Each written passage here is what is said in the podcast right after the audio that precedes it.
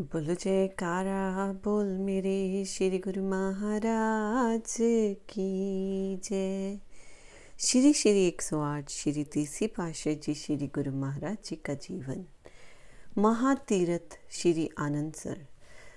सन 1954 में श्री सतगुरुदेव महाराज जी दूसरी पाशाह जी की मौज ने श्री सतगुरुदेव महाराज जी, श्री तीसरी पाशाह जी के सन्मुख अपनी महानता को प्रकट किया। श्री आनंदपुर की भूमि महातीरथ का रूप धारण करने के लिए उत्सुकता की लहरों में झूम उठी। तीर्थ राज श्री आनंदसर की भूमि इसी समय की प्रतीक्षा में दामन फैलाए। युगों से विनय कर रही थी कि करुणाश कब इधर की कृपा दृष्टि से मेरे सौभाग्य जगाएँगे। एक नया स्वपन, एक उल्लासित मंग, उमंग और आशा की नवीन तरंग अरुणिम प्रभात की न्याय हिलोरे लेने लगी।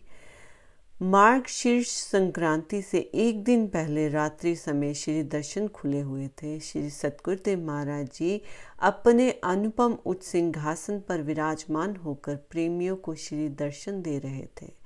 प्रेमी श्री दर्शन कर एक अनूठे आनंद में झूम रहे थे। उन्होंने श्री दर्शन के समय उस रात्रि को पहले की अपेक्षा कुछ भिन्न प्रकार का नज़ारा देखा। श्री सतगुरुदेव महाराज जी आज उन्हें विशेष दिव्य स्वरूप में श्री दर्शन दे रहे थे। उधर श्री सतगुरुदेव महाराज जी किसी आतुर पुकार को सुनने में संलग्न थे। ये विहल पुकार कोई साधारण पुकार ना थी। कभी तो आप तनिक मुस्कुरा देते, कभी गंभीरता धारण कर लेते तो कभी कुछ क्षण पश्चात कमल नैनों से अलौकिक आकर्षण आ जाता। प्रेमी ये ना समझ पा रहे थे कि आज क्या हो रहा है। थोड़ी देर बाद श्री दर्शन बंद हो गए। आप धूर्धाम से एक ललित चित्र उतार रहे थे, जिसमें सतगुरुदेव महाराज जी दूसरी पाशाह जी के वचन थे और आपकी धुर्दगाई तथा हार्दिक मौज से मुक्ता कर्ण संजो संजोए हुए थे। इस रूपरेखा के विचार में संपूर्ण रात्रि को व्यतीत किया कि कब प्रातः हो और श्री मोज को साकार करने की एक उद्घाट, के लिए उद्घाटन किया जाए। प्रकृति ने रंग छिटकाया, रात्रि ने विदाई ली। पूर्व की दिशा से सूर्य उदय अभी नव मंडल पर विराजमान न हुए थे, परंतु उनकी किरणें की लालिमा गगन पर उषा के रूप में स्वर्णिम आभा बिखराती हुई प्रभात का संदेश दे रही थी।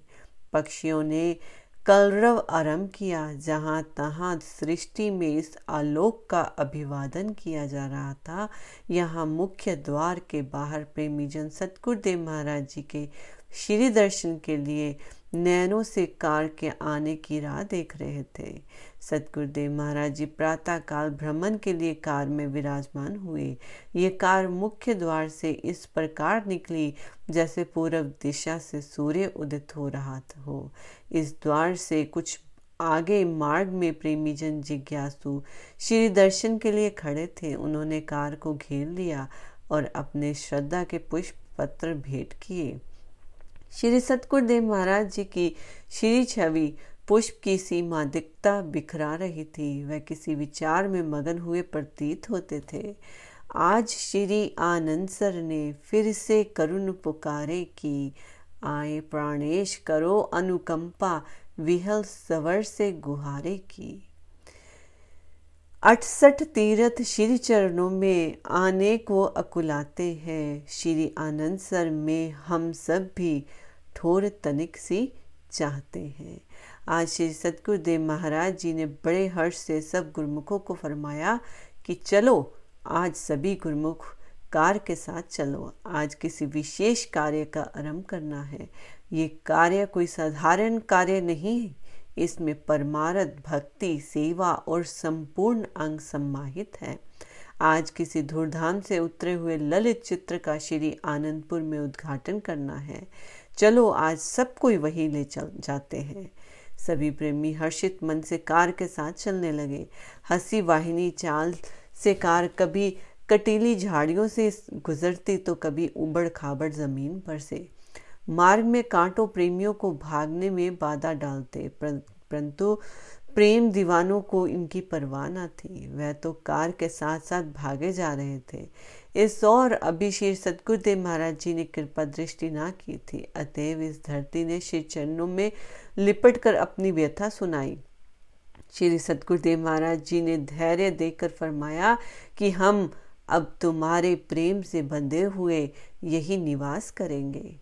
ये स्थान श्री आनंदपुर की आबादी के उत्तर पश्चिम में था, जहाँ श्री सतगुरुदेव महाराज जी ने आनंद सर का उद्घाटन करना था। आज वह साकार रूप लेने के लिए हिलोरे ले रहा था।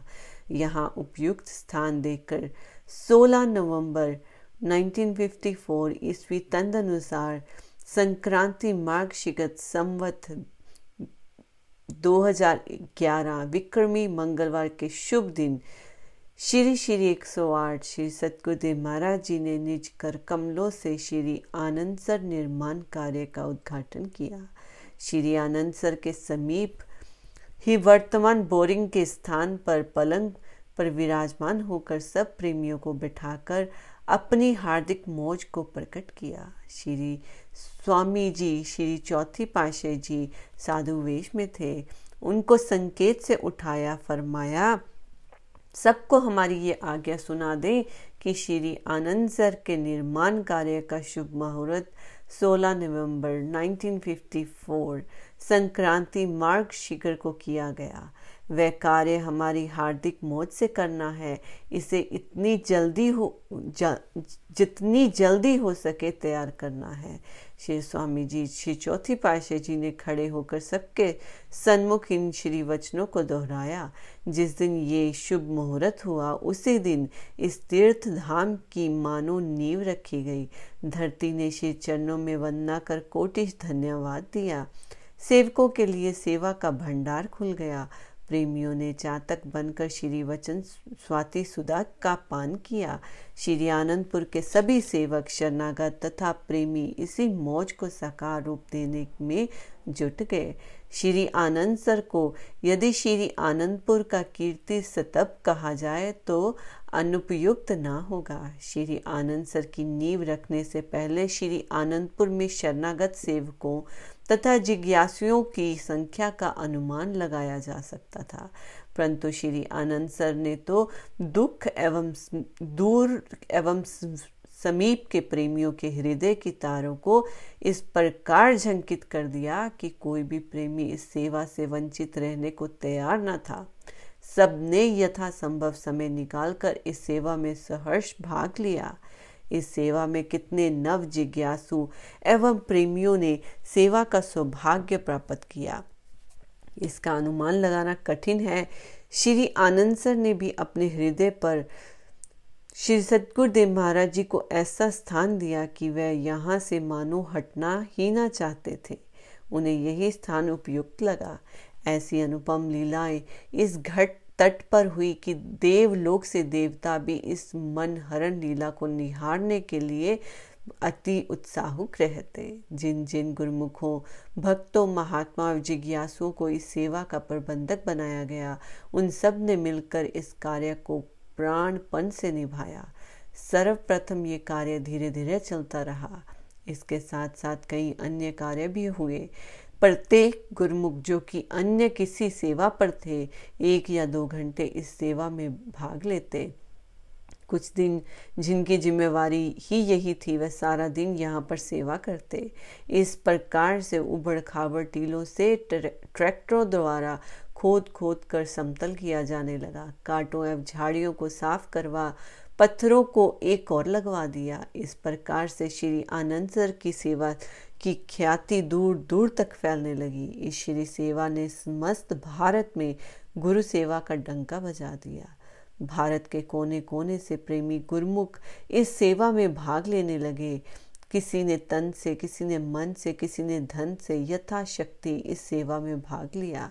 ये कोई साधारण सेवा ना थी। एक तो श्री सतगुरुदेव महाराज जी की परम पवित्र मौज एवं प्रसन्नता दूसरा महान तीर्थ की सेवा तथा अपने कल्याण के लिए ऐसा दुर्लभ सुअवसर इन सबने मिलकर प्रेमियों को आकर्षित किया। श्री सतगुरुदेव महाराज जी स्वयं श्री आनंद सर पर दिन में दो तीन बार आते थे। श्री दर्शन से प्रेमियों को किरदार कर भोग प्रसाद भी देते। 1954 से 1960 तक धीरे धीरे ये कार्य ज़ोर पकड़ता गया। इस मध्यम में ही एक बोरिंग और श्री परमहंस अद्वैत मंदिर का काम आरंभ हो गया। इसके पश्चात सन 1960 में दीपावली के शुभ पर्व पर श्री सतगुरुदेव महाराज जी की मौज इसे शीघ्रता शीघ्र बनाने की उठी। श्री सतगुरुदेव महाराज जी ने संपूर्ण संगत के सन्मुख ये श्री वचन फरमाए, ये आनंद सरोवर का महान तीर्थ कली काल के पापों को निवारण करने का एक साधन होगा। किसी समय पर इस महान तीर्थ का सर्वप्रथम स्थान होगा। हम चाहते हैं कि महान तीर्थ के स्नान करने का पुण्य अवसर शीघ्र से शीघ्र सबको प्राप्त हो। जितना भी समय इसके बनने से कम लगा उतना ही अच्छा ताकि गुरुमुख प्रेमी इससे लाभ पूरा उठा सके। श्री वचनों ने सेवकों तथा गुरुमुखों में नया साहस तथा नई उमंगे भर दी। सभी पूर्ण उत्साह से दिन रात एक करके इस कार्य में जुट गए। सबके सन्मुख उमंगों की एक तरंग लहरा लहरा रही थी कि कब श्री आनंद सर तैयार हो और हृदय सम्राट श्री सतगुरुदेव महाराज जी के श्री दर्शन करते हुए इस पावन तीर्थ में मंजन करें। इस लहर ने भारत के कोने कोने तक प्रेमियों को ये शुभ संदेश सुना दिया। अब तो श्री आनंद सर पर देखो तो ऐसे लगता था मानव सृष्टि के सभी परमारथ भक्ति के अभिलाषी श्री सेवा में उपस्थित हो गए हो। श्री सतगुरुदेव महाराज जी स्वयं भी सारा दिन श्री आनंद सर के पावन तट पर विराजमान रहते। प्रेमी जन प्रातः चार बजे से लेकर रात्रि के बारह बजे तक इस सेवा में जुटे रहते। किसी को न सर्दी, न धूप और ना ही भूख, प्यास की चिंता थी। जिस और दृष्टि डालो, प्रसन्न मुख सभी हंस हंस कर सीमेंट से गुलाल खेल रहे हैं। कभी पत्थर काटने वाली मशीन चला रहा, चला रहे हैं और कभी मिक्सचर मशीन और ट्रॉलियाँ चूना लाकर डाल रही थी। उन दिनों का नज़ारा ही क्या अनूठा नज़ारा था। देवलोक की दुधियाँ भी इस निराले कोलाहल के आगे तुच्छ थी। सभी इस पवित्र सेवा को जीवन की निजी पूंजी समझकर इस कार्य पर अपना पूर्ण हित चित से समय व्यतीत करते बोलो जय कारा बोल मेरे श्री गुरु महाराज की जय।